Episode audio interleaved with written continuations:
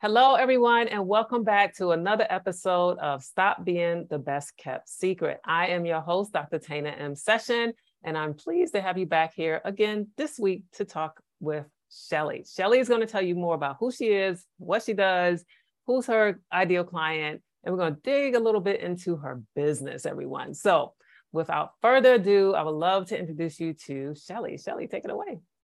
Well, yeah, it's great to be here today, and I'm looking forward to having this conversation.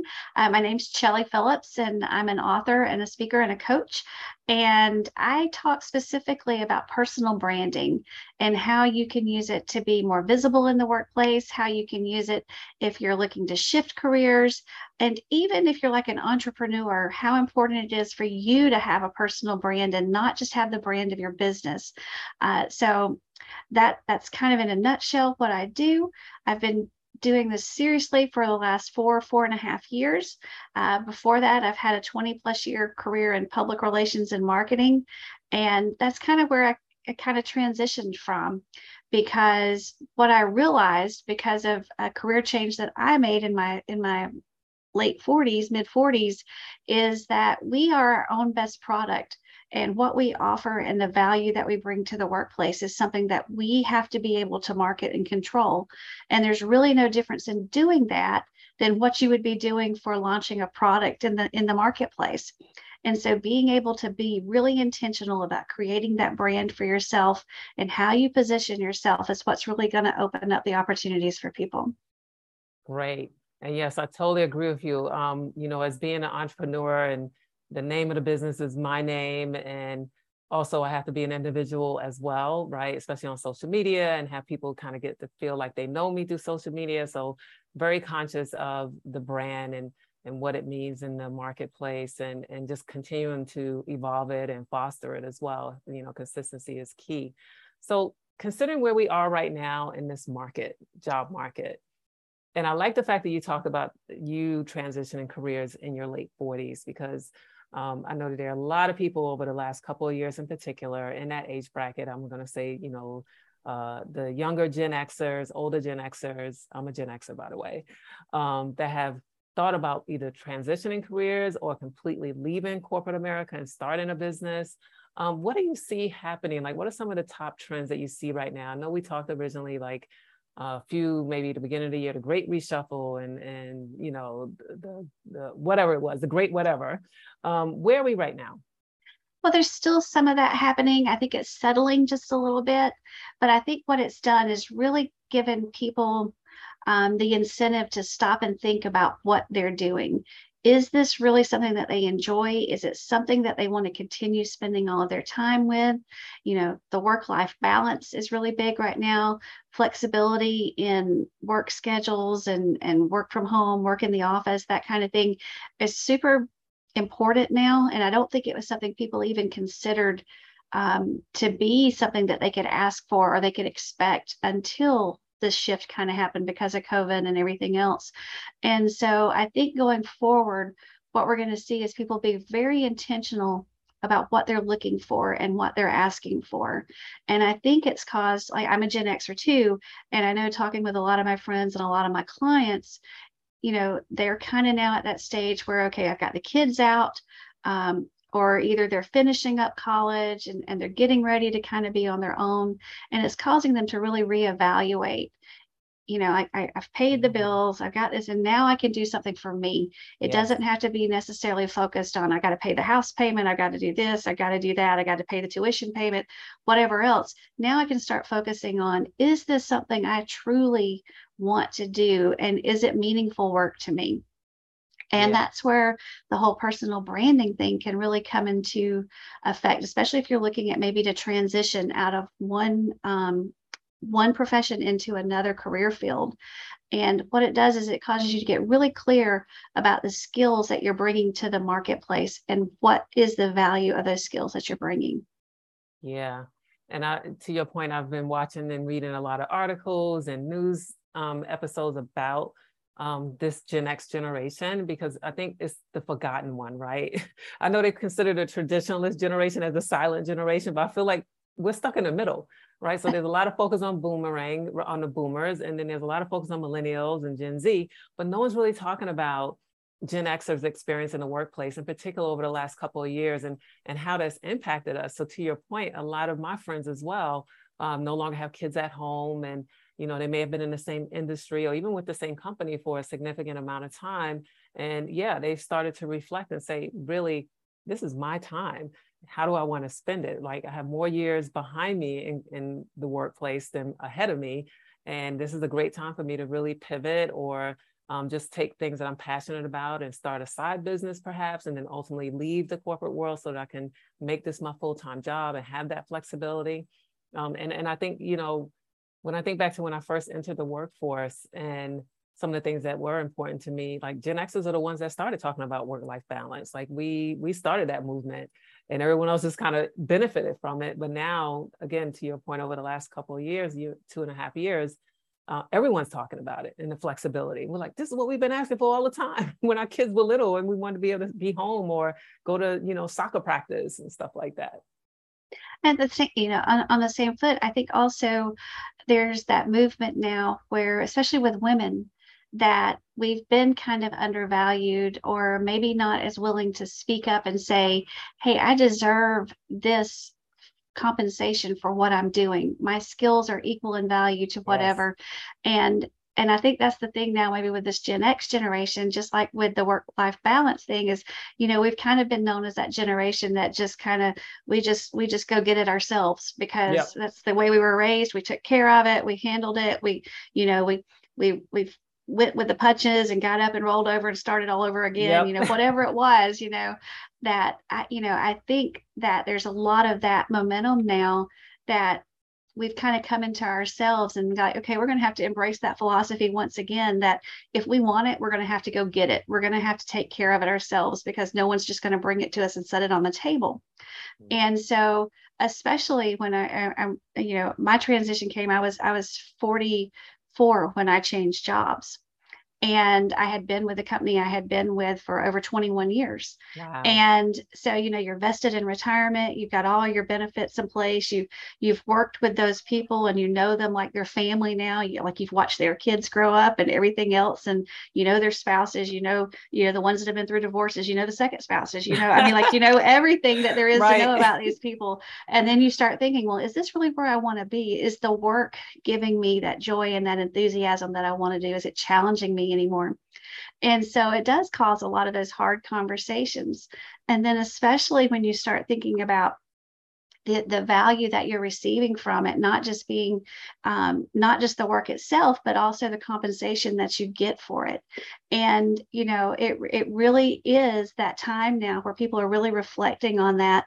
And how do I get all of the things that I want in this thing that we call career now? Yeah, definitely. Now, talk to me about some of the, I guess, the things that you've seen people do right with their brand and the things that they should be looking to uh, stay away from.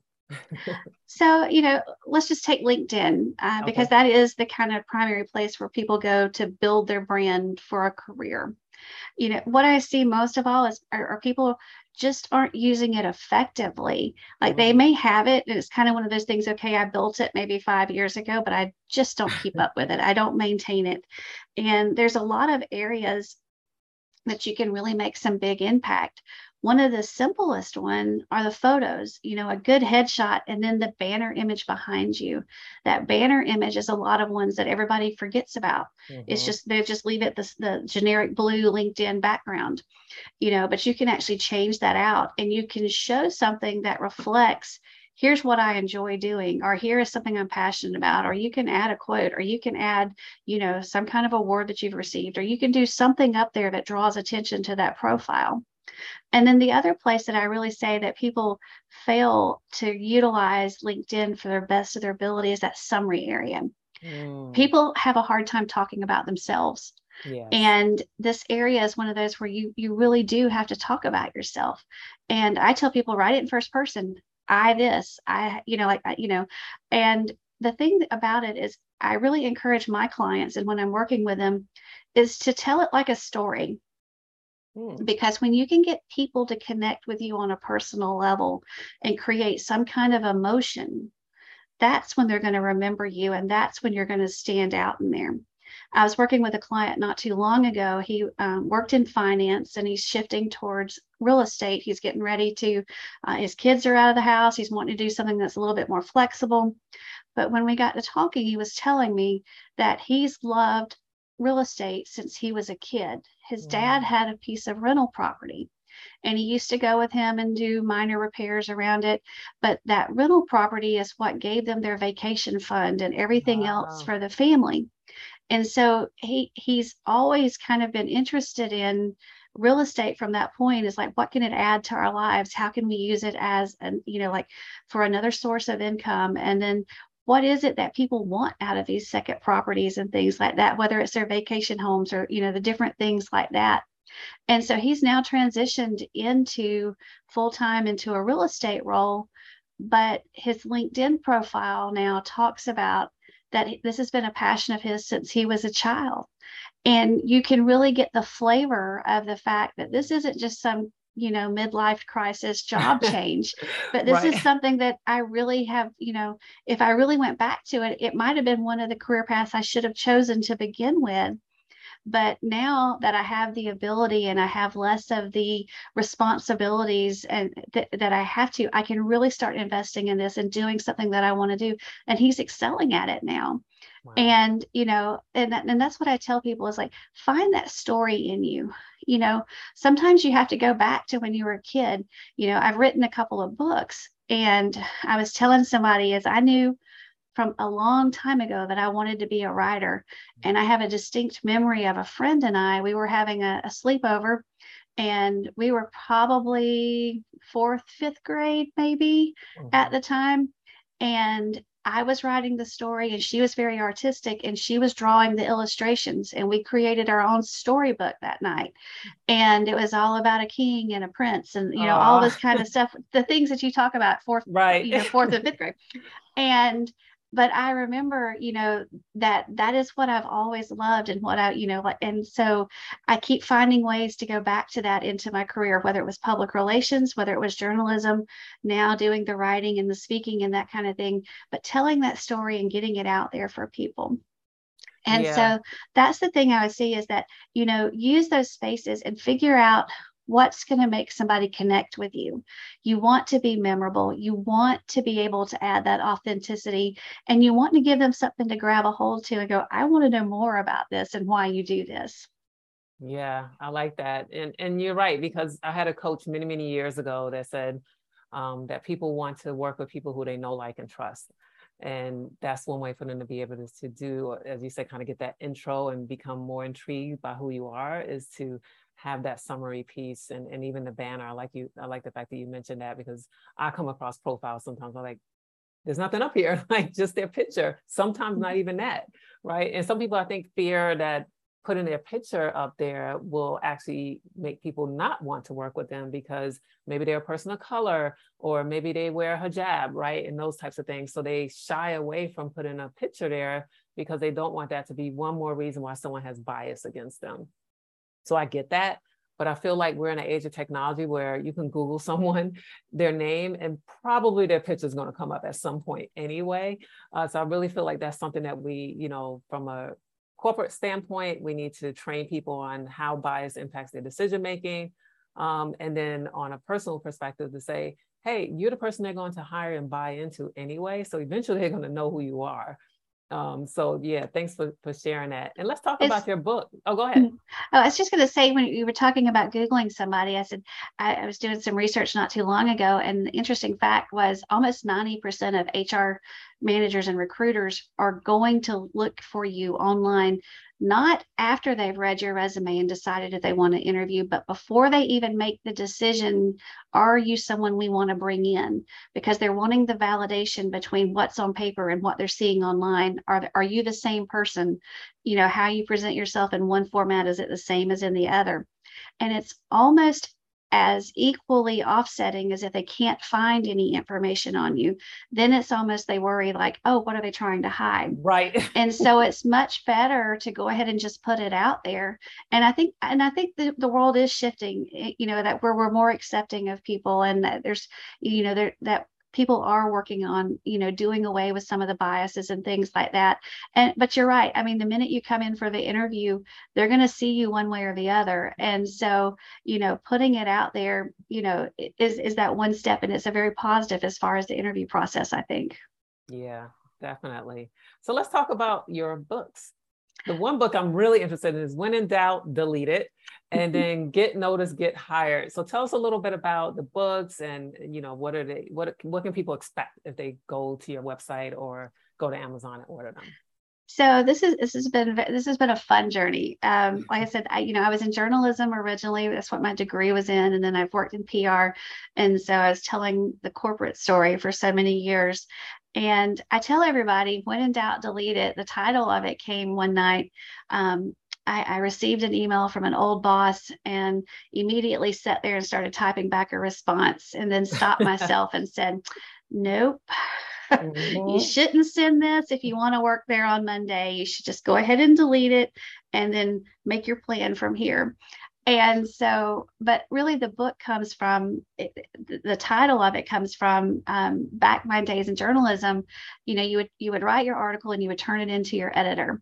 And you would get it back and it would be all marked up. And a mm-hmm. lot of them are symbols like there's a delete symbol like he wants you to delete this part. There's an insert signal sim- symbol that i want you to add something here move things around you know that kind of thing. So the book is actually broke into five parts and i call it your personal kind of success journey it's all the things that you should do to add some more success, joy, and clarity to your life. Mm-hmm. And it's written so that you can read a chapter if you want to. It's got some study questions at the end to reflect on and to maybe journal about and get you thinking about certain topics. But there's five areas that um, the book deals with. There's some things that we should delete. There's things that we should insert in life. There's things that we should begin. There's things that we should either move towards or away from. And then one that people may not be familiar with in the editor, editing marks is called STET. And that's after your editor goes through it and then comes back and says, No, after I've read the whole piece, I think you were right. Let's leave it like it was. And they write STET on it, which means go back to your original, like ignore my edits and leave it the way you originally had it. And that part of the book is all about being authentic to yourself. And so I, I, call that kind of my personal success journey for people that the when in doubt, delete it walks you through how to just actually have more joy and add celebration to life and in, enjoy what you're walking through. And then the get noticed, get hired actually deals very heavily in the personal branding aspect and it's geared towards um, maybe your entry level professional or someone who is getting ready to make a switch in careers after after a few years. And i got really involved in this because i used to work with a group of sorority women on campus in alabama where i lived.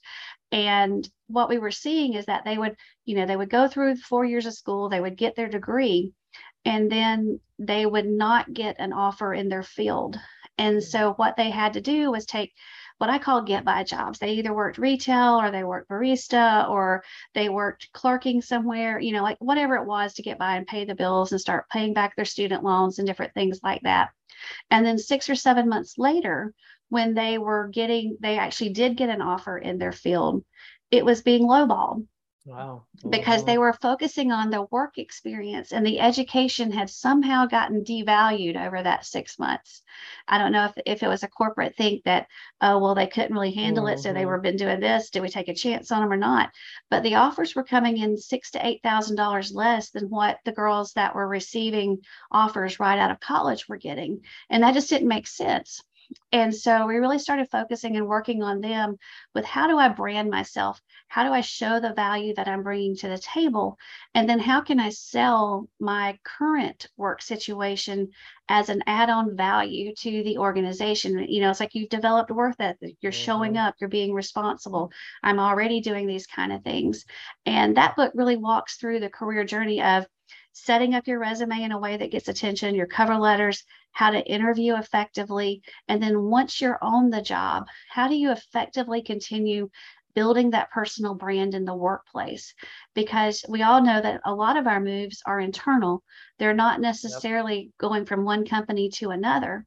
So, how do you brand yourself as the person that's going to get noticed inside an organization that may have 250, 500, 1,000 employees? How do you stand out in the right way so that people will think of you when there's opportunities that come about?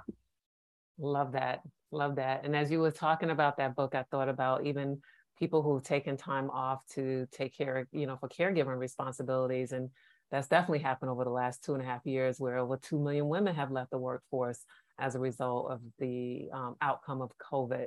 And I'm right. sure a lot of them are starting to think about re-entering, right? And what that means. It's not just childcare anymore either. Yeah. It's dealing with elder care and different yeah. things like that as well. So, you know, we, we talk a lot about how do you position those those breaks in your career field as well. And, you know, like and then, you know, if you're wanting to transition the career, what other skills have you amassed? Maybe not on the job, but through mm-hmm. volunteer work or through some of your other activities, what other skills do you have that you might not have been using on a daily basis, but really do add to what you offer someone in this new career path that you're checking out? Yeah. Love that. Well, thank you so much, Shelly, for being here with us today. I really appreciate all of the insight that you provided about your personal brand and some of the things you've seen people do well, and some tips on what they should do to improve their brand, and also some of the challenges that you're seeing with where we are right now in the workforce. So, how can people find you? Because I'm pretty certain your email box will be full after this episode airs. so shellyphillips.com is the website. All the information is there. And then, of course, they can connect with me on almost any platform, LinkedIn, especially. I do a lot of blogging and sharing resources through LinkedIn, and then Facebook and Instagram too. Perfect. And where can they find your books? Uh, they're available Amazon, any place you buy books, you can you can find them there. Perfect. Thank you again, Shelly, for being our guest today. I'm Dr. Tana M. Session. This is an episode of Stop Being the Best Kept Secret. I thank you all for listening in and be sure to come back for the next episode. Thanks, everyone.